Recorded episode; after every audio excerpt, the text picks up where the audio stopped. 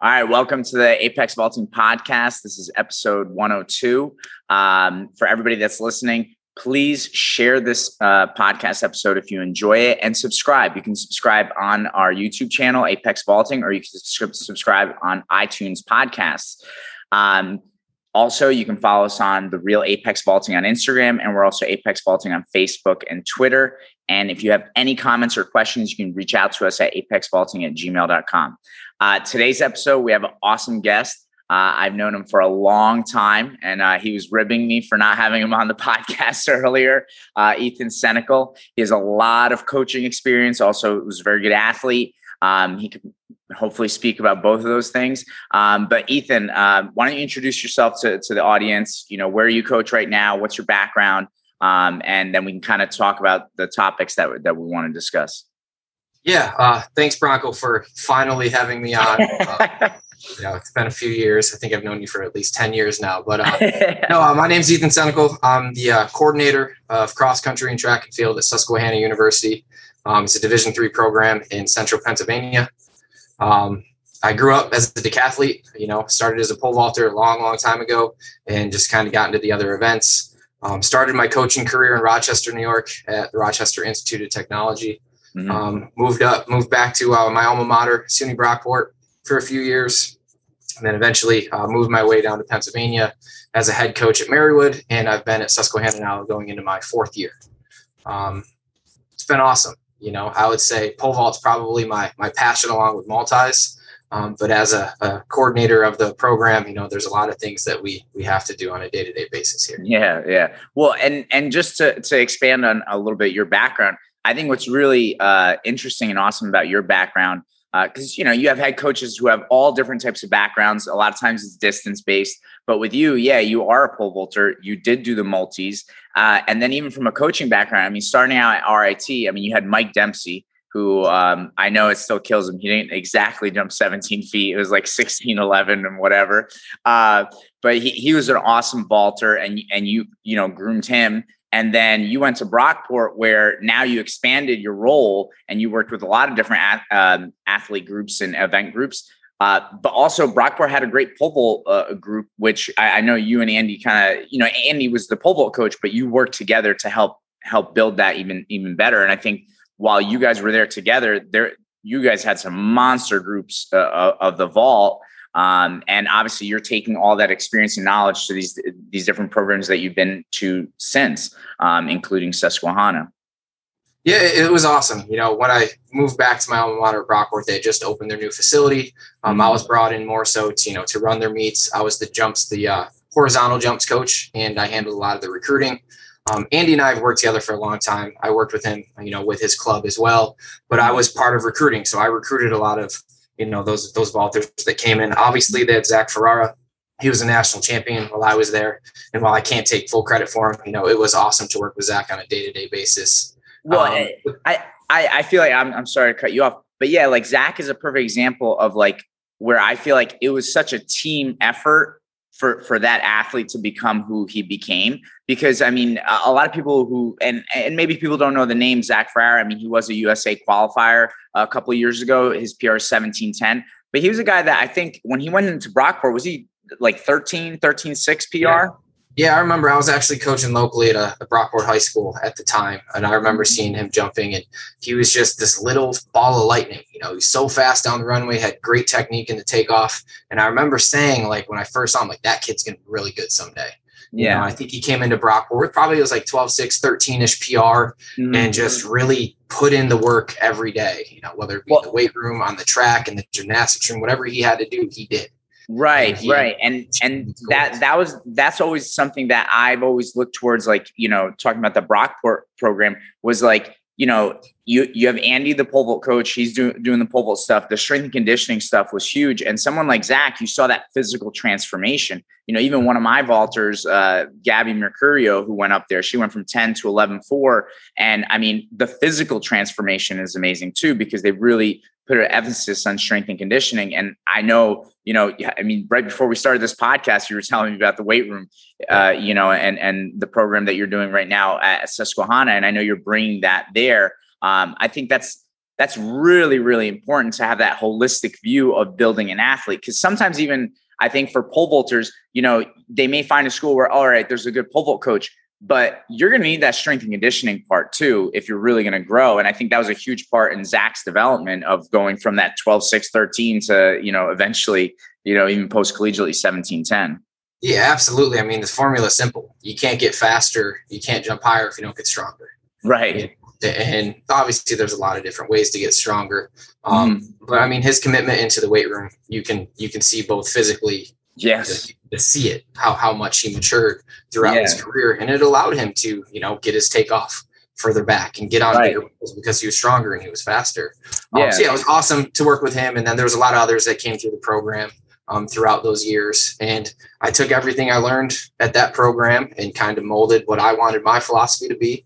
And it has worked out great. You know, our program's doing really well now. Mm-hmm. Huge emphasis on the weight room. And it's not just vaulters, it's across the board right. from distance right. runners, throwers, sprinters, jumpers, you name it. We lift three to four times a week and we really get after it because you can't improve if you don't get stronger. Right, so right. really, really big pillar of our program. Yeah, no, I think I think it's it's super important. I, I still remember one time I went to the Akron pole vault uh, summit or convention when they were doing that, and I remember one year seeing Zach, and there was like one year there was a a stark difference in his, his physique, and I remember I was like, dude, it's like his chest was out to here, his butt was out to there. I was like, that's it. Just, I'm gonna just bench and deadlift. That's it. you know, I want to look like Zach. You know, but I, I mean, yeah, I think you know that that's certainly a, a very important piece. And um, well, I, I, mean, I guess we can start this way, and then we can talk about recruiting in a little bit. But since we're already talking about strength and conditioning, when you think about fall training, you know, I, I just did a podcast episode. and I've been posting a little bit about how important fall training is to pole vaulters, and, and maybe we can speak specifically about pole vault. Um, but you know, it's like baseball has spring training. Uh, the NFL they have training camp in the summer. I always feel like fall is that perfect time of year for a pole vaulter to really, really go back to basics, really work on some fundamentals. And like we're talking about right now, is build that strength and conditioning that sometimes I, you know, and again, we can discuss this too. Sometimes I know it's difficult to to really lift hard during the season. So fall is a perfect time to really build up that strength. I, I mean, what are, what are your thoughts about fall? Yeah, I mean we're we're in a, a hypertrophy phase right now. We're, we're we're working on really you know gaining muscle, getting bigger. Um, mm-hmm. That's for the whole team, not just the, right. the but they're on the same program. Um, and just really, you know, we we focus on a few main main lifts. You know, we're doing our back squats, our bench press, and our deadlift. Deadlift's really important. Mm-hmm. We're one of the few sports I think that does deadlift at our university. Mm-hmm. Um, we're kind of on our own separate program here. Um, I just really I see a lot of the posterior chain work, how how it affects the the running mechanics, mm-hmm. and how mm-hmm. important it is for us. Um, so in the weight room, we're doing a lot of heavier stuff currently. You know, we're not right. doing, uh, we're, we're shooting for around five reps. So usually we're doing a max of like 80 to 85% of our, mm-hmm. you know, our, our max for any, any of the lifts, but we're looking at around five reps for most of our workouts currently. And we'll eventually work down to three and then one. Um, but as far as like actual training goes in the vault, you're right. Well, you know, before I'm sorry, before you continue, I just, um, if if someone were to ask you because i kind of mentioned these offhand like numbers to shoot for. Like i always talk for pole vaulters uh, lats are super important right um, for what you're doing on the pole. And i always say if you could do 50% of your body weight in a in a weighted pull-up that's a pretty good number to shoot for. And then i always say for like the lower body lifts i mean you know you've seen i'm sure plenty of literature. I always i always say like a good goal eventually for someone is double body weight for a lower body lift. I mean what what would you say are kind of like goals. Because I remember one time touring um, Ohio State and they're like uh, their strength conditioning room for the football team, and it was amazing because they had these like not leaderboards but like numbers to shoot for, but it was like to be on the team to be a starter and then like hall of fame numbers. And it was like oh wow like that's what you need. So what what are some numbers that you would say to a pole vaulter, it's like if you're really trying to be fast on the runway, if you're really trying to be efficient with your swing and push off, like what what are some numbers in the weight room that might help? Yeah, well, I mean, obviously, there's so much that goes into the vault. You know, yeah, swing up, that's going to be a strong mm-hmm. core. Um, mm-hmm. Obviously, the higher your squat is, the higher, the stronger your core is going to be because you're right. You need to support that weight. Right. You know? So, I mean, I'll be honest, I've never really looked at exact numbers, but if I was to sit here and I've got my max sheet literally sitting right next to me of all yeah. of our maxes, it's right next to me and I can look at it every day. You know, I would probably say our pole vaulters for back squat specifically are between 150 and 200%. you know, uh, of their body weight. Right. I, I would, that's probably the number they shoot for. Deadlift is more is going to be closer to 200%.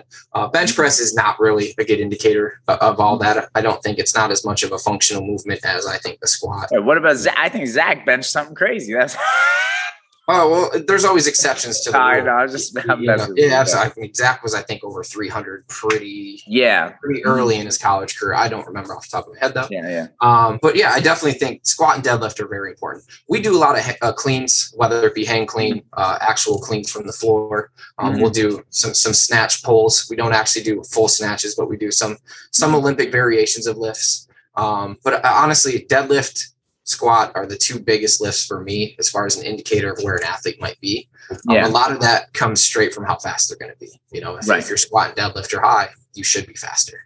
Right. Um, So those are great indications. And I, I do want to make sure, like anyone listening, like don't just jump under the bar and start Right. weight on because you want to be strong. Like we build up to everything. We make sure like Right. test our athletes early on. Um, we'll either do like a five rep test or a three rep test to kind of get an idea where their max is, and then we train off of a training max. We don't use their actual max for Right. for, for training. We go off ninety percent of their max, and we make sure that their form is correct because that's extremely important. Yes. We're always paying attention to safety, making sure we've got spotters and all that type of stuff. Right. Um, but absolutely, squat, deadlift to me are the most important lifts. And if I was had to put a number on it, probably between 150 and 200 percent is going to be a Right. good indicator where you are. Yeah, yeah. No, and and absolutely. And like you said, you know, it's not that you can't just slap the weight on the bar and try, right? You have to work up towards it. And like you said already, it's like you're lift you guys, your team is lifting three, four times a week, and it's consistently week after week, and you just keep grinding. I, I saw a quote. I don't know if you've ever heard of Greg Panora. He's a power lifter, but he had this like one line where he posted on Instagram this summer where it's like, you're gonna get a lot more. He goes, I know that you're not going to like to hear this, but you're going to get a lot more from like a thousand shitty workouts than one amazing one. And it's like people have to have that idea of like, yeah, it's not always going to be fun. You're not always going to like PR. You're not going to always kill it in the weight room, but it's like to put that work in so that you can reach those numbers that you're talking about, like 150 to 200% of your body weight in, in a lower body lift. That's what you have to do is just keep, keep grinding. I think it's super important. Yeah, I agree. And I have a similar quote. I say like, without bad days, there wouldn't be good. You know, Right. if, if every day was a it was a good day, you know, it, that'd be a miracle. It'd be a perfect world. You know, you need those bad days to struggle through to really Right. get those rewards. Right. Yeah. Hundred percent. So you were going to go uh, into pole vault technique. So what do Yeah, you yeah. like to do in in fall with with vaulters? So unfortunately, due to NCAA regulations, we are limited to how many weeks we can work with our, our Right. Mm-hmm. student athletes. Um, I'm very fortunate. Uh, the way I coach is I, I always asking questions. Why do you think you need to do this? Why are we doing this drill? I explain drills to them. So then our seniors can then run, you know, their practices in the fall. So Right. what we have currently is our, our upperclassmen, you know, they'll run jumping days with our student athletes. Um, we really like to focus on the run. You know, the run is extremely important to Mhm. us. Um, I like to look at the vault at the vault in different sections. You've got your A, your B, your C, and your D. A is going to be your run, B is your takeoff, C is going to be your swing, and D is your top end. Without a good A, can't have a good B. So Right. we like to work it from the beginning. So we do a lot of runs um, and a lot of short stuff. We really take it back to the basics. We'll do some drills, maybe with banana hurdles or wickets, to really focus on you know, posture, running with the pole correctly, Yeah. and just starting from starting from the beginning again you know Right. and you know we i like to use the short to long approach um, early season even once we start practice we're only going to be doing short approaches maybe three fours fives might get up to a six and then as that season progresses we like to extend it out to like your six sevens and eights and i know there's different opinions on that Yeah. some people like to do full runs all the time i like to work on technique from a short run because you can get more reps in and it's easier on your body Right. as a coordinator, I'm always conscious about injuries. And if you're beating on a kid every day, doing long runs every day, Right. jumping every day, there's a higher risk of injury. So we need to make sure we take care of athletes. And I like the shorter stuff early. We love to use the fall to take advantage of that. Um, to be able to get out two or three days a week, jump from like maybe a three step over a bungee. But a lot of times they're really just working on that run and takeoff. That's really Yeah. what I want to see. Well, well, I, I think also what I I find interesting is when you have a background in strength and conditioning and you understand the human body more, and not just from a muscular level, but a central nervous system level, you understand, like you said, if you're constantly hitting that long run, that's really, really hard on the CNS and you're going to fry someone. Now, I guess you could do things to modify the long run so it's not as hard. Like maybe you move the run in a few feet, you lower the grip, you smaller pole. But I always say it's like, hey, the, the way I control the CNS is by your approach. If I keep you at threes, you're there's no way you're going to get fried. You could probably do a three almost every day if you really, really wanted to, you know, right. whereas you can't do that from, you know, seven, eight, nine, you know. Um, so I, I think that's that's really important. Like once you start to wrap your head around the CNS thing, uh, the central nervous system fatigue, and you understand that and how that works. Because um, I think most people don't even understand. Like when you do something that's really, really intense, you need at least what is it, 72, 78 hours recovery. And if you how if, taxing it was, yeah. Right, right. And then it's like, and then if you keep not respecting that time frame, it's like that even like makes that recovery period longer. Because I've seen I've seen athletes uh, on the vault side that if they've tried to do long run too often, it might take like a week, two weeks to really see them bounce back fully, you know? Um, I mean, what's your experience with that as far as the central nervous system fatigue? So one of the one of the philosophies we uh, we have here at, at, Susquehanna, and I've carried this through with me, is hard days are hard. So mm-hmm. hard days are hard, easy days are easy. You need those recovery days to make sure your body's rested um, for injury prevention, mental health, all that stuff. You know, so for an example, you know, um, let's say we lift on Tuesdays, Wednesdays, and Fridays. Now, those okay. are our lifting days. So therefore, I like our athletes to vault on a Tuesday, a Wednesday, or a Friday because mm-hmm. vault days typically end up being harder days. Right. So maybe on uh, Monday, if they were to practice every day, Monday might be like an easy like core day. Uh, maybe mm-hmm. do a little you know jog here and there. Tuesday, they're going to go jump. They're going to come into the weight room after they jump, and they're going right. to be tired. Uh, Wednesday might be even harder day. You know, we're not sure, but that when we get to Thursday, Thursday needs to be an easy day. Right. Because if we had two hard days in a row, we need to make sure that we're recovering, doing what we need to, so our body, you know, replenishes all of its nutrients and resets kind of from the chemical standpoint. Mm. Um, as you talk, the CNS, the central nervous system, is extremely important. And I see a lot of programs that might do like a a workout on a Monday and then they lift heavy on Tuesday and then maybe they have a dual meet on a Wednesday and then they're working out again on Thursday and yeah, then Friday yeah. they're gearing up for a big invite. So every day is hard. There's no time for your body. Right. And that's a lot of the times when your central nervous system starts to break down, you start seeing some injuries pop up, whether it be hips, lower leg injuries, those types of things. Right. Well, and, and especially in an event like the pole vault, you know, it's there's so much coordination involved that's where it's like okay the plant starts to get a little bit late or a little bit off. You know you you don't can't set up the takeoff like you you you want to. And then yeah and then because those technical components are not working i think that even causes you know technique breakdowns. And then that leads to injury as well you know?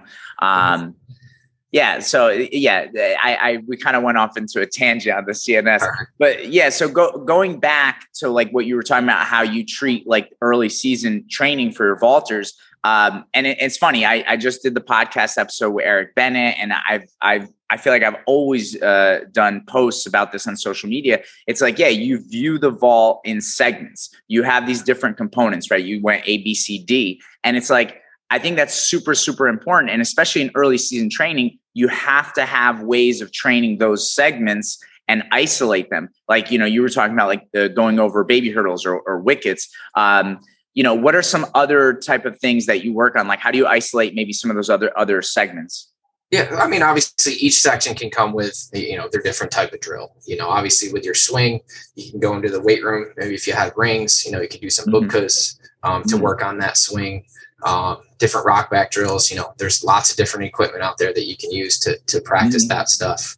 Um, different drills, whether on the mat, you know, there's a lot of different things you can do for your swing drills. You know, top end, there's some interesting drills you can do for top end. Some people, you know, you can get in the pool and do some mm-hmm. top end drills with like the, the underwater vaulting. You know, that's going to be really easy on your body. So you could call it an easy day, but we're right. still getting technique in, if that mm-hmm. makes sense. So yeah, you're yeah. still working on those components for the vault, but you're not beating your body up. So right. rather than take 20 jumps trying to go over a crossbar and make it look good, you're mm-hmm. underwater, slowing things down, going through the movements, and you're not beating your body up. That's important. Mm-hmm. Um, and then the run, obviously, you know, sprinting, sprinting workouts, different mechanics that you can work on throughout your run, uh, actual pole runs, those types of things. Um, takeoffs, pretty you can do some wall plants and things like that for takeoff drills, but a lot of times the best way to work on takeoffs is to do it. Uh, yeah, that's yeah. my that's my personal opinion. So you can segment the jump and then pick different days that kind of cater to when you need to be a hard day, when you need to be an easy day, um, and ultimately that helps your body, you know, develop because muscle memory is a heck of a thing. You know, if yeah. you continue to do bubkas every day and you try to challenge yourself, especially I see it in young young female athletes a lot. They sometimes they struggle in the beginning trying to get those hips up. You know, and but mm-hmm. if they do it every day, after a month, you know, they can do three in a row. And then after two months, oh, they're up to five to ten in a row you know, yeah. and then that will translate directly to when they start jumping. Right. And w- when I think about a lot of times it's like GPP versus SPP, right? So it's like general prep and then specific. And it's like, sure, like I think you've got to use your general exercises like pull ups, push ups, bench press, what, whatever.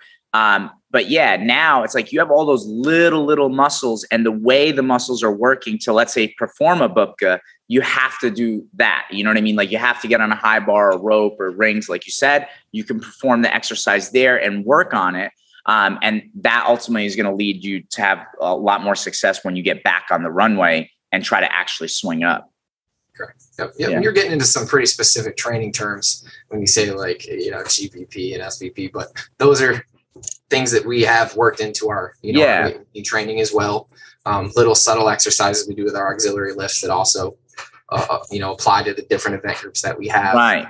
But you're right. Yeah, you, you work on every little thing now, and then as the season comes, it just starts to all come together. Yeah, it just it it blends together. And and I know you're you're like smiling when I when I say GPP and SPP, but it's like I think the more information, like I, I don't know, this is how I think about it, Ethan. It's like I'm trying to put out this information because I know there's a lot of coaches that don't know what GPP and SPP are. They don't know a lot about the strength and conditioning world. And the thing is, the more they can learn about that, I feel like it's going to help them become better pole vault coaches. Because I remember, like, so you're going to think I'm crazy, but I used to go to like FedEx Kinkos when I was a young coach, and I would literally just print shit out, anything I find on pole vault and track, and I would make my own spiral bound books, right? And I remember, in fact, I had one binder that I made that was it was a picture of Carl Lewis on the front, like full sprint, like he's already come out of the drive phase, like he's just nice and tall, and it's like it's picture perfect. I mean, it's like good running form, and I would just have all this info. You know about his training, and then I got into like Ben Johnson and the Charlie Francis system, and and the thing is, like, the more I, I looked into that training, it started to impact my coaching of the vault. Like, I think even the way you're describing, like breaking down the vault and the different segments, and and I agree with you too. Like working on takeoff, there's no better way to work on takeoff than actually on on the runway. The thing though is like you can modify it. You know, you could do it from one left, two left, three left, four left, overhead carry, low carry, high carry, right? Like there's all these little variables that you can add depending on what your athlete's weaknesses or strengths are to try to help them improve. And it's like, that's why it's like I try to put these like kind of, I guess, nuggets of information into the podcast because I think the more those coaches can understand that and start to see the vault as like a physical endeavor instead of a magic trick.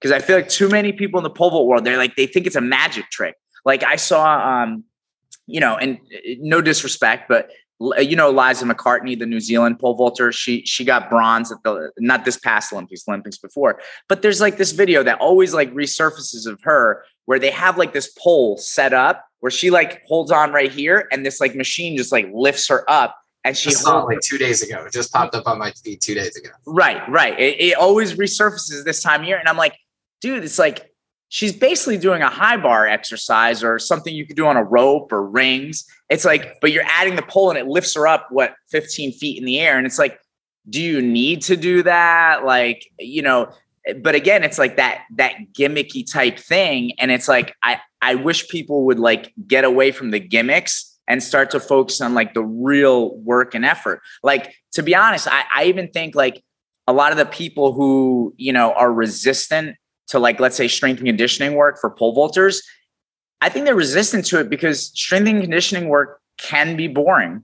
It is hard. You know what I mean? Like you have to just, you know, it's a lot of elbow grease where it's like I'd rather just buy something, you know, that like promises me to PR and I just like hang on a bungee type cord thing holding onto a rope and I did a five of those like I should PR, right? Ethan? You know, well, I think I think that's kind of the the American way, the instant gratification. You know, we want we want the easy fix and we want it now.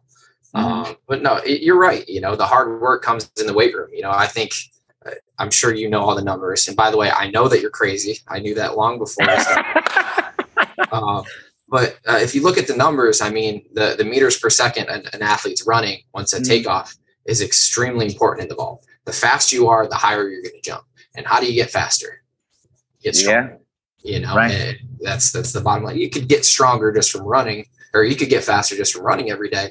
You start working in some resistance training, focusing on, on different types of you know muscle groups here and there, mm-hmm. like you're going to get faster. And if you get faster, you jump on bigger poles. And what happens when you jump on bigger poles? You go higher. Yeah, right? you jump higher. That's usually yeah. how physics works. You know? yeah, yeah, yeah, yeah you know yeah. but I, I, guess with the uh, all the terminology and stuff that you're talking about i'm used to talking to 17 to 22 year old mm-hmm. you know young adults i don't talk to coaches really on a daily basis about right. training so i tend to dumb a lot of the stuff i have down yeah um, to relate to them but everything you're saying is correct you know we use those same principles you know in our day-to-day training and i guess if once coaches can grasp those concepts they'll really be able to start developing great programs for their athletes so they can really mm-hmm. improve Right. Yeah. hundred percent. And and I I think even like from the athlete standpoint, it's it's interesting because um, I had a guy uh, come in last week. Um, it's one of our adult clients. He just started with us. Uh, he's post collegiate. He's just a guy that wants to jump kind of for fun and see how high he can jump. And he started asking me about all these different training systems. Right. So um, I'm sure you know uh, what is it, Cal Dietz, the triphasic system. Yeah, yeah, triphasic. Yeah, yeah, yeah. So it was funny. The guys asking me about the triphasic system, and I'm like, dude, I'm I'm familiar, you know, uh, w- with that system. And I go, but let me ask you a question. I'm like, now this is an adult male. He probably weighs 150 pounds. I'm like, what's your best squat ever? And he goes 205. And I'm like, dude, I don't think you have to get that complicated. You could literally just do sets of 10. Oh, there you go. Triphasic chart.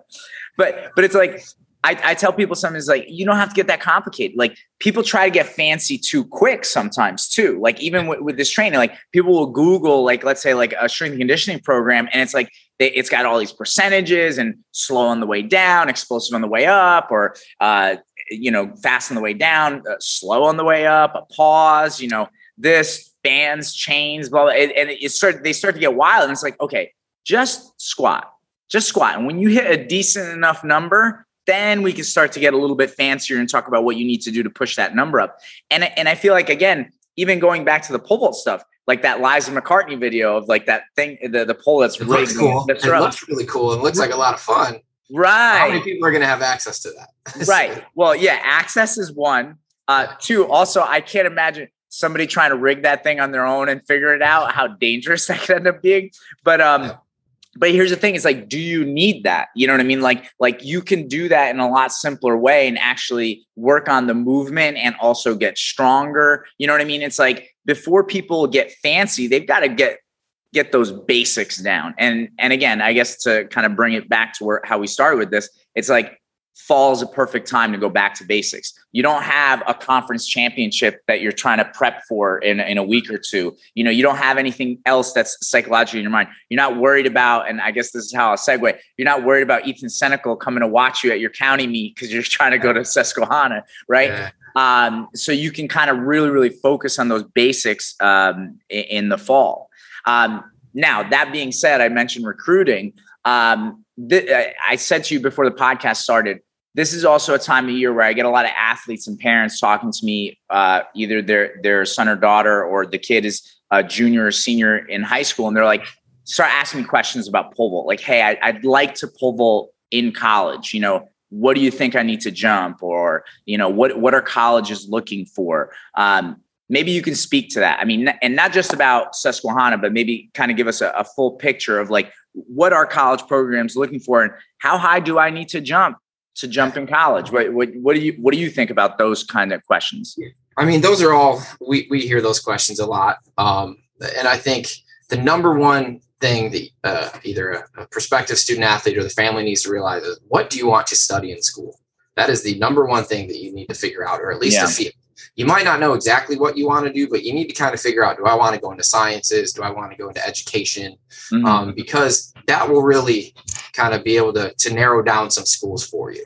Right. You know, and then once you can kind of figure out where you want to go, because obviously every school is going to have its niche, whether it's a you know a state school or a private school, they're going to have their niche.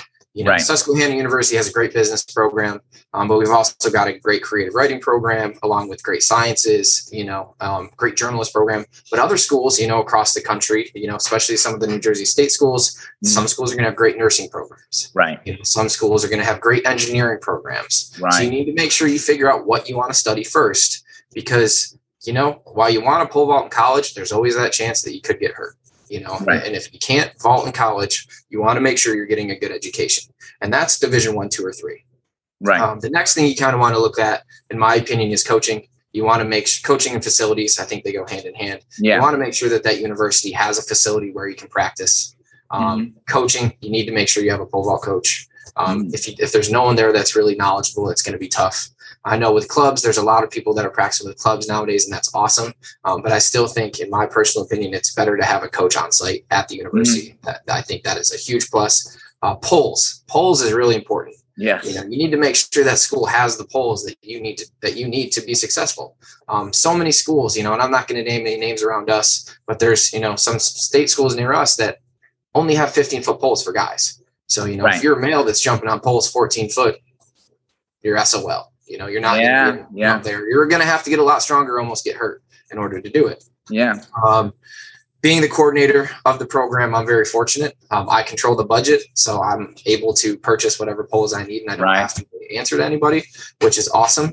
So, you know, in the past uh, three years since I've been here, we've we've filled the complete series from 13 to 15 feet. Uh, right. poles, which is awesome. Um, so I, I, think those are, are the main things. You know, you need to look at academic programs, number one, facilities, coaching, and then uh, availability of equipment. Um, those are all extremely important. You know, once once you can kind of figure that out, then you can start thinking, all right, am I D two, am I D three, D one? Um, I've found as I've moved further south uh, into Pennsylvania, New Jersey, there's a lot of athletes that think they're scholarship athletes. Um, right. What that means is a lot of the schools you're going to go to are going to pay for your books. That, that's the bottom line. There's very few full rides for just pole vaulters. Right. There's not many of them. Yeah. You know? and, if, and, if, you are able to get one of those full rides, that is amazing. Congratulations, you earned it. Um, but it's I think academics needs to be number one. Um, I think that you know make sure you go see as many schools as you can. You know, because there's going to be a very different feel if you're going to look at you know Rutgers, New Brunswick, compared to uh, I guess a Ramapo. You know, those are going to be very different feels right. types types of schools, and it's important that you feel comfortable on that campus. Because once again, I'll go back to say for some reason you can't compete, you need to be happy in that environment. Right. Uh, so those to me are the main things you need to look at. Uh, once you narrow down your your schools, mm-hmm. I think it's important that you you know try to go on an overnight. I know with COVID, it is uh, you know it's a little limiting right now yeah. with what schools are offering overnights. I will say Susquehanna University is open for overnight visits. We actually have our first one in two years uh, this coming weekend. Um, awesome. So schools are starting to open back up, and I encourage yeah. those student athletes to go go on those visits, go on those overnights, get to know your teammates because those are the people you're going to spend a lot of time with. Yeah. And you need to make sure that you get along with them in order to be happy. Yeah. If you're not happy at the university, you're not going to be successful either in academics or athletics. Yeah. Well, so you, you, brought up a bunch of stuff that I, I want to touch upon. I, I, guess I'll go in reverse order. I mean, the last thing that you just mentioned, I think that's huge, right? Like, do you fit into the culture of that team and university or, or college? You know, it's like, because you, like you said, one, the academics have to line up. So if you go to a school where like let's say you're really into engineering and you want to really be sciencey and just like really geek out and all that stuff and you go to a school that yeah, it has engineering but it's not that focused or it's that doesn't have your academic needs, that's not going to work. Also, let's say hey, you really want to train hard, you want to jump as high as you possibly can and you go to a, a team that I mean, let's just face it, they have a huge party atmosphere. It's kind of like a school where people just they end up making it there and they kind of just hang on for 4 years. That's not going to be the right team atmosphere. Like going back to the example like I mean, again, I know the type of person you are and I know the kind of ship that you run. So, but I'll, I'll use a, a former place that you went, Brockport. Like that was like a grinding team. Like you, if you wanted to grind and see how high you could jump, that was a perfect spot. And I'm sure you're doing the same thing at Susquehanna. So that's going to work. So you have to see what what fits. Because I know even me at Ramapo over the years, I would say I was not the best recruiter. Because if even if someone was talented and they came, I made sure they knew it was like, hey, if you're coming to Ramapo because you want to get a good education and you'd like to jump as high as you can, you're going to grind, awesome. If you're coming for any other reason, probably not going to work out. You know what I mean? Like if you just want to goof off and whatever, that's we're this is not going to be a good mix. The chemistry is going to be off. The other thing I wanted to mention, like you brought up poles, I think that's so huge. Like you said, if you go to a school that they just like they just have those 15 foot poles, not only it's like even if you do jump on 15 foot poles, what are you going to do other than your long run? I guess you're just stuck with just straight pole drills. Like you can't do anything short. So that that makes it very difficult. And I know a lot of times, like I'll tell my athletes, like, listen, you may have someone tell you, oh, we'll buy all the poles you need. That that's real easy to say. It's it's a different thing to do because you might. I can't tell you how many athletes I've had who were promised that, and then when they get to campus, it's like, well, we can get you one or two.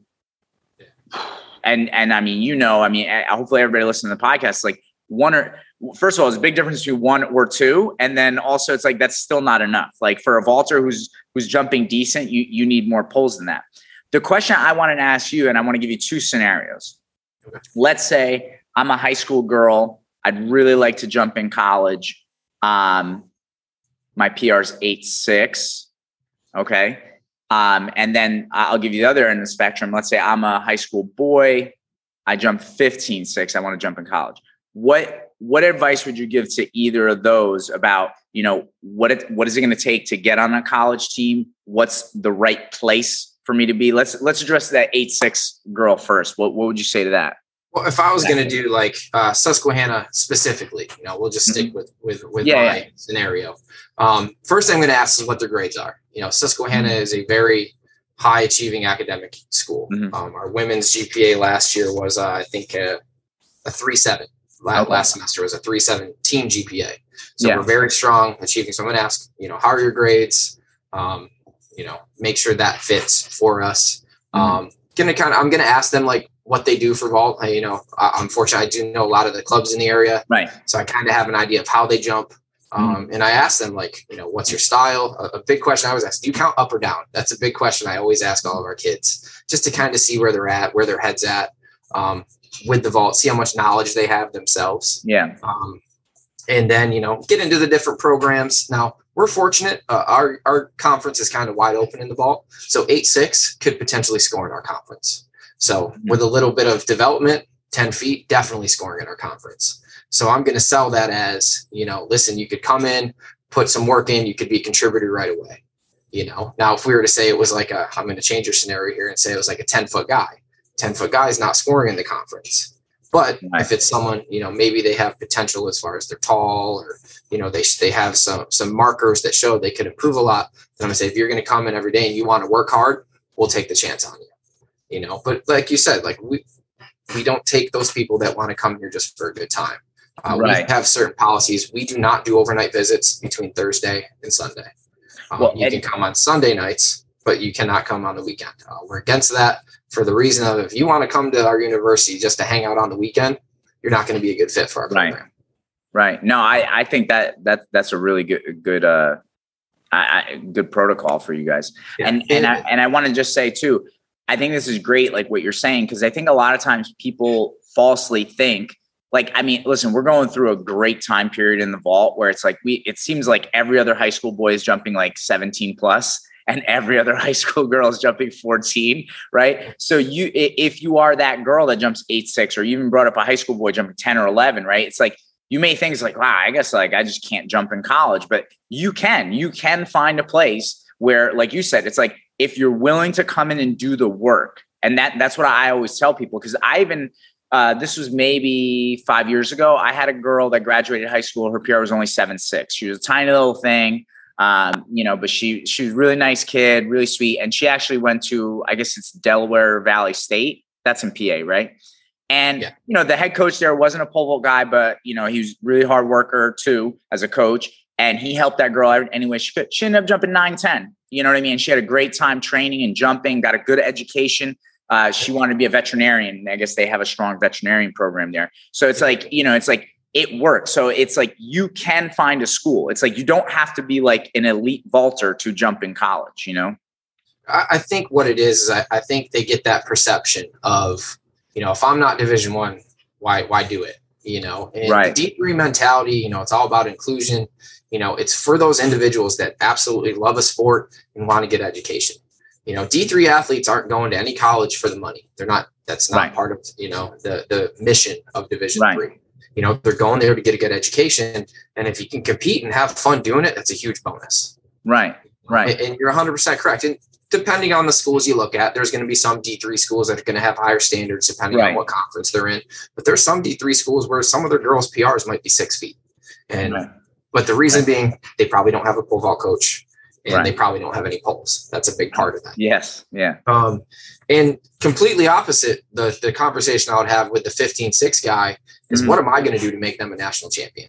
You know, right. Obviously, that individual has competed at a high level already you know we're still going to go through you know what academic major are you looking for what's your gpa are you going to be able to you know cut it here our men's gpa was a 334 last semester so mm-hmm. they're also high academically achieving right so we need to make sure that they fit in that niche as well but then i'm going to explain like you know listen I, I get people to that level and when we get to that meet i make sure they perform well like I, as a coach, know how to get people to perform well at the big competitions. Right. if you come here, we're going to have X, Y, and Z poles for you. We're going to make sure if we need to order 16s, we'll order 16s. You know, right. we're going to go through the process of we're going to make sure we do everything we can so that you're successful. Right. You know, but I will also say this: I found out a long time ago that hard work trumps talent every day of the week. Yeah. You might be the best athlete in the country, but if you got a bad attitude and you don't want to work hard, you're not going to amount to much. Yeah. You know, so in some certain cases, I would rather take that 11 foot guy that I that I know is going to show up to lift every day and grind. He's going to do what he needs to in study hall to make sure his grades are on point, and he's going right. to be a good teammate. You know, those are really important pillars for our program. Yeah. And just making sure that everybody's on that same page. I want to make sure that our our if we had an 11 foot guy and our 15 foot guy, you know, are all getting the same work in at practice, the same amount of reps. You know, they're getting the same amount of treatment. That's a really important, you know, part of my coaching philosophy, mm-hmm. you know, and it is sometimes the D3 model, that's what it is, you know, but we talked about Zach Farrar earlier. Look what he did. He went from 13 to, to almost 18 feet right. Know, in his career, you know, so that right. development's there if you want to put the work in. Right. You know? And, and talk about, you know, personality and mindset. I mean, Zach is great. I mean, what a positive, positive person, um, you know, and definitely put in the hard work and, and effort. And going back to what you said, even about the division three mentality, um, you know, it's funny. I'm wearing a David Goggins t-shirt, and it's like I love David Goggins. And there's one video he put out where he's like, "Listen, uh, you know, I'm not going to the Olympics. You know, I'm not doing this. I'm not doing that, but I still grind." And I think that mentality of like, you know, sure, you may not be elite level, but having the discipline in your life to train, to have the scheduling, you know, I think that's huge because I think a lot of times even a high school kid that goes to college and doesn't have a sport they all of a sudden have a lot more free time. And all of a sudden, those are the kids that they get close to the end of the semester. And it's like, oh shit, I have a lot of papers due. I have all the stuff I didn't do. Whereas, like, a lot of the times with athletes, because they have the schedule of training and they have a lot more on their plate, they know it's like, okay, I can't lag behind. I can't take for granted the time. And the thing is, that's better preparing them for adult life because as you become an adult it's like you realize like no no no i can't just lounge around all day like i have things i have to get done there's a lot on my plate and if i don't take care of things when i'm supposed to it, it's never i'll never catch up those are just things that are left undone you know no you're you're 100% correct you know you know the time management skills that we teach as student athletes is extremely important as they develop into contributing members of society you mm-hmm. know and uh, one thing that you touched on I'm trying to remember what it was now, going back in my brain. Um, but it was something along the lines of I'm blanking. I can't remember what it was. It was uh not the sorry, someone's knocking on my door too. It's distracting me. something that I just said? Yeah, somebody just said it was about uh just not even though I can't be an Olympian. Nah, something about grinding, but whatever. Teaching these kids, you know, to be positive, contributing members of society is extremely important you know, oh, I know it was the GPAs. You mentioned someone that has all the free time, you know, on their right. hands. You know, that basically as you I've learned that we'll have student athletes that might quit because they want to focus on academics. Right. It's a well-known stat across all of the uh, the colleges, not just Susquehanna, but all the colleges, that a student athlete will have a higher GPA of about two tenths of a point than a non-student athlete. Yeah. And I know here at Susquehanna, it's even higher. It's like almost a half a point. Um, student athletes have a higher GPA than non-student athletes because you're right. You know, they don't have to worry about all right. I have practice at four o'clock. I know I have lift at six. I got to get my work done before two o'clock, and I got to eat. It's like oh, I'm going to stay up and what play Fortnite for a few hours. You know, go to bed at three. It's right. just different, you know. But it prepares them for the real world and, right. and jobs and whatnot. Well, it, it, it's funny. I mean, there's like that old saying, you know, that cliche that I don't know if people even uh, think deeply about, but it's like idle hands are the devil's playground, right? Yeah. It's like if you have nothing to do, um, you waste a lot of time or get into get yourself into into trouble. And I think that's exactly right. Like a student athlete, they know they need to get eight hours sleep, you know, or try to get at least eight hours sleep. They know that they've got to schedule out their meals because they've got class, they've got workouts, they've got to study, they've got to write papers, right? So everything starts to get more planned out. Um, I, I know even personally, it's like it's funny, like like this past summer, um, kind of through I think mid to late August, uh, starting, I think the weekend before July 4th. It's like I didn't have a single day off.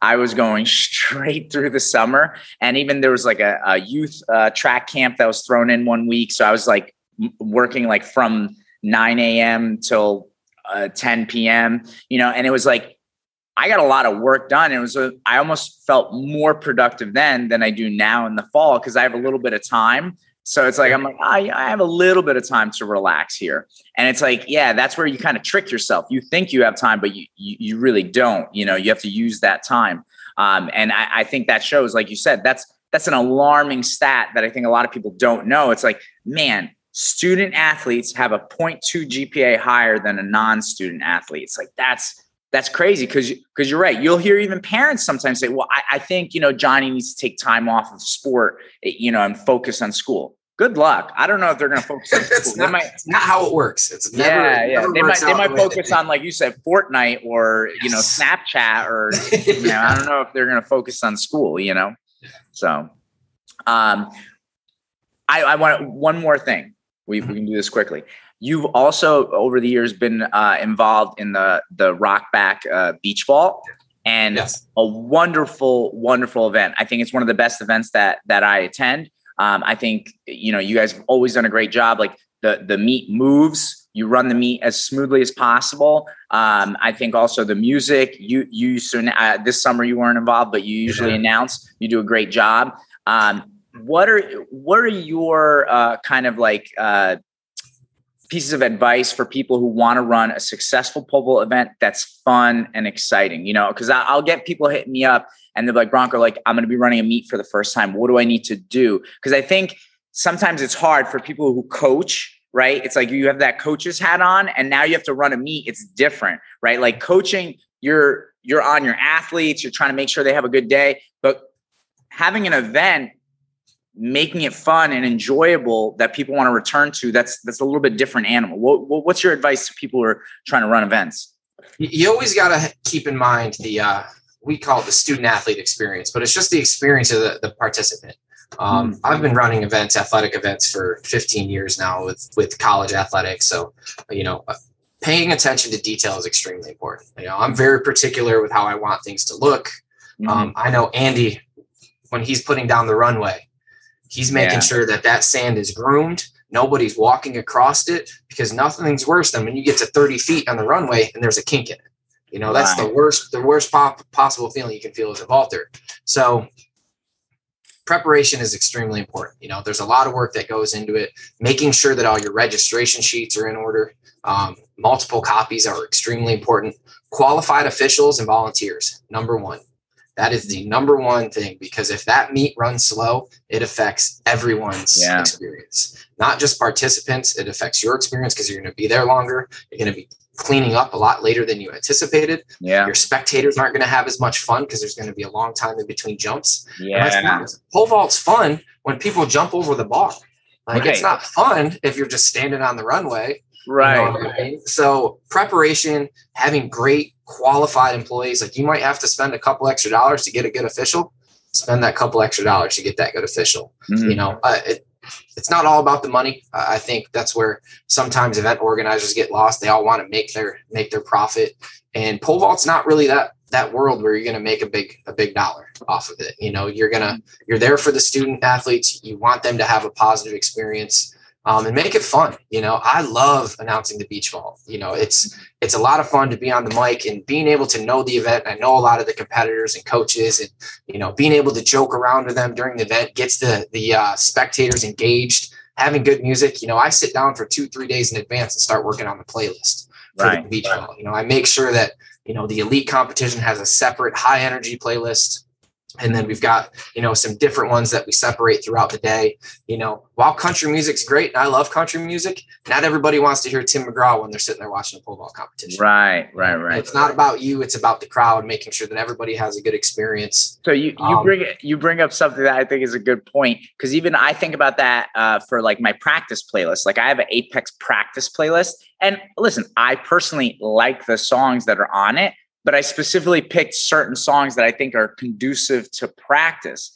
Like I, I, feel like sometimes people are like, "Well, I love this song, so everyone else will," and it's like that's not necessarily the case. I have other playlists on my phone that I like those songs. I would never put them in a practice playlist, you know. So yeah. I think that that's important. Um, go go ahead. I cut yeah, you. Um, little touches, you know, if you're if you have the ability to announce, you know, different athletes. I know the elite competition, you know, so I guess a big thing is have a good announcer you know, yeah. have someone that's high energy, um, that's fun. You know, you don't want someone that's stiff. A lot of your athletic announcers and now, or you know, coming up to you know the runway, yeah. blah, blah, like it's boring. Like you want someone that's going to be fun, energetic. When they clear the bar, you want people getting the the uh, spectators engaged being knowledgeable and able to express that and teach the crowd is important. Um, I yeah. know in Rochester they do it on the beach, and it's just there's usually a festival going on. Half of the spectators there might have never seen pole vault before in their life, right? So you might have to explain some things here and there for them. Um, but ultimately, being organized, prepared, and having good workers is the number one thing. Yeah, you know that is the most important thing. Do your homework. You know, make sure you're not going to lose lose your all your money. You know, paying right. for the make sure you make a profit, but you know, keep always keep in mind the, the experience of the, the participants and the spectators and just make it a fun event.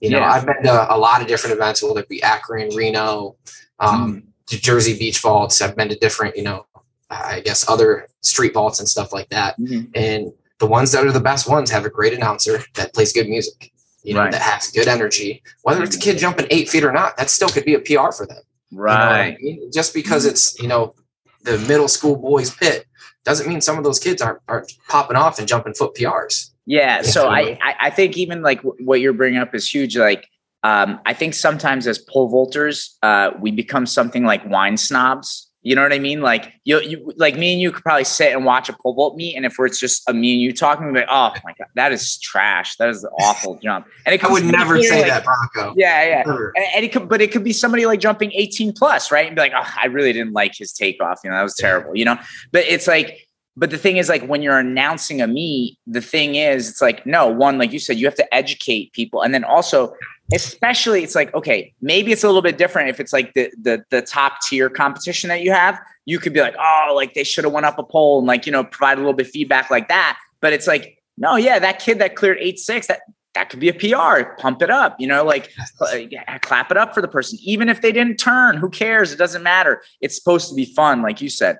Um, the the other thing that I was gonna say, oh, and now now I'm like you. I, You're blanking. Yes, someone yeah, knocking on the door like they were me. uh, I'm blanking, but um, but yeah, it, it's just you you have to make it a fun experience. Oh, this is what I was gonna bring up, and um, I remember when we ran Vault Club Championships uh, here. We did it two years in a row. We didn't do last summer, um, but like there was a couple kids that no heighted and I noticed, right? So I, I pulled those kids aside and I, I, played a little dumb. I was like, oh, like, are you having fun? Like, yeah, you having a good experience? And like, oh man, I know how I'm like, well, here, come with me. And I brought them to like the tent that we had like t-shirts for sale and stuff like that.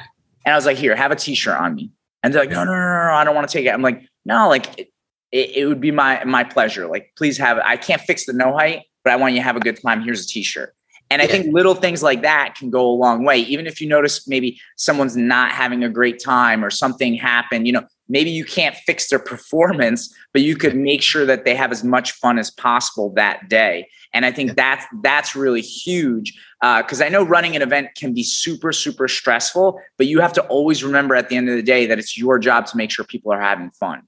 No, correct. And and I, I guess I need to I need to be very clear. Andy Fetzner and Aaron Fetzner are the ones that run the Rochester Rockback Beach Vault. They do a phenomenal job of getting the t-shirts, getting the, the, the prizes that we give away. He has phenomenal awards. He mm-hmm. gets a few sponsors that help pay for some stuff.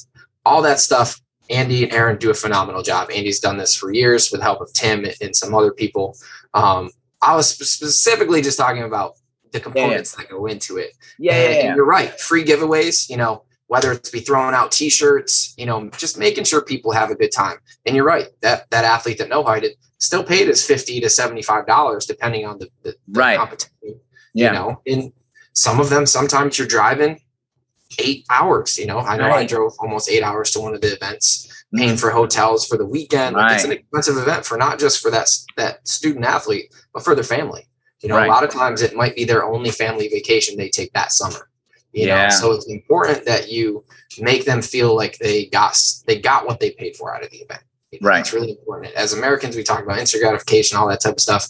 You also want to you want to get what you pay for. You know, you want to feel right. like you got a deal, if that makes sense. Right. Yeah, yeah, different yeah. things like giving out that shirt to the kid that no heighted, making sure you have awards. Sunglasses are really cheap. Everyone loves a pair of those cheap sunglasses that might have like your own logo on it. So yeah, yeah.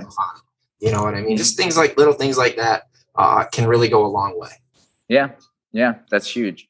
Um, I feel like um, we talked about so much today. We talked about training and yeah. recruiting. Now we're going on to events. Yeah, yeah no, we, we we covered a lot of stuff, and and and I'm very very thankful uh, for your time, Ethan. And uh, I, I, know you you probably have to go, so we'll probably end the podcast right now. Is there anything else that you'd like to add? Uh, anywhere? Wh- where can uh, people follow uh, Susquehanna Track and Field uh, on social media? Yeah, so we have a, very active Instagram page. Um, it's Susqu S U S Q U X C T F. I'm going to double check that real quick just to make sure there's no underscore in that. I'm pretty sure that's all it is. But yeah, it's uh, right here. Sus- yeah, it's Susqu XCTF. Okay.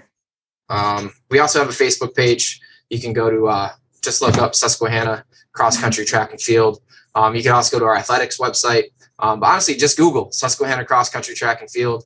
Um, if you are a pole vaulter or even just any track athlete in general, you know, looking for a D3 school uh, in Pennsylvania um, that has great uh, programs in, in, in uh, uh, science.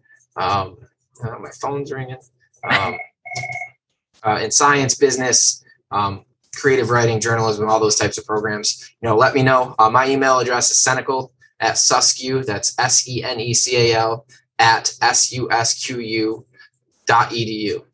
At awesome. susqu.edu. Yep. Yeah. Um, you know, it's it's been awesome talking with you, man. I feel like we talked about so much because we took you know 10 years of podcast and crammed it into one you know um, for those of you that don't know i did get on him quite a bit a couple weekends ago i was like dude i've known you for 10 years i've never been on your podcast what's going on you know yeah. but it is it is a unique situation me being the, the coordinator of the program um, and and being a pole vault coach is pretty unique there's not many schools yeah. out there that have that um, so i bring a, a, little bit of a unique you know vision to the program and it, it's it's Susquehanna is a special place, you know, as lots of schools are. But if you're interested, get a hold of us. Follow us on Instagram. Um, we're almost to I think 1,200 followers, so it'd be dope if we could get to 1,200, uh, you know, by the end of the week. Awesome. well, and yeah, and I, I would say for anybody, I think that is huge. The fact that you are the coordinator and you have that pole vault background, you know as a pole vaulter, if you end up going to Susquehanna, you're going to be taken care of. And I always say that to all my athletes. Like because I know even at Apex, you know, we have a certain system and we have our wrinkles that are a little bit different. But I I always have advised people, it's like, listen, if you're going to school where there is a pole vault coach, they have poles, they have facilities, that's huge, and that's going to go a long way. Um, whereas on the opposite end of the spectrum, uh, you go somewhere where there is no coach or there's not a lot of poles, or you know, it, it's a lot lot tougher, you know. Um. So, I mean, to end the podcast and, and let you go, just if you enjoyed this podcast, please share it with friends. Um, also, you can subscribe on YouTube, Apex Vaulting, or check us out on iTunes Podcasts. Um, on Instagram, it's the real Apex Vaulting, and on Facebook and Twitter, it's just Apex Vaulting. Thanks for watching, everybody. And um, if you have any comments or questions, please email us at apexvaulting uh, at gmail.com. Yeah, B just flew by. All right. Thanks, everybody. Thanks, Ethan. Hi, guys. Thanks for having me.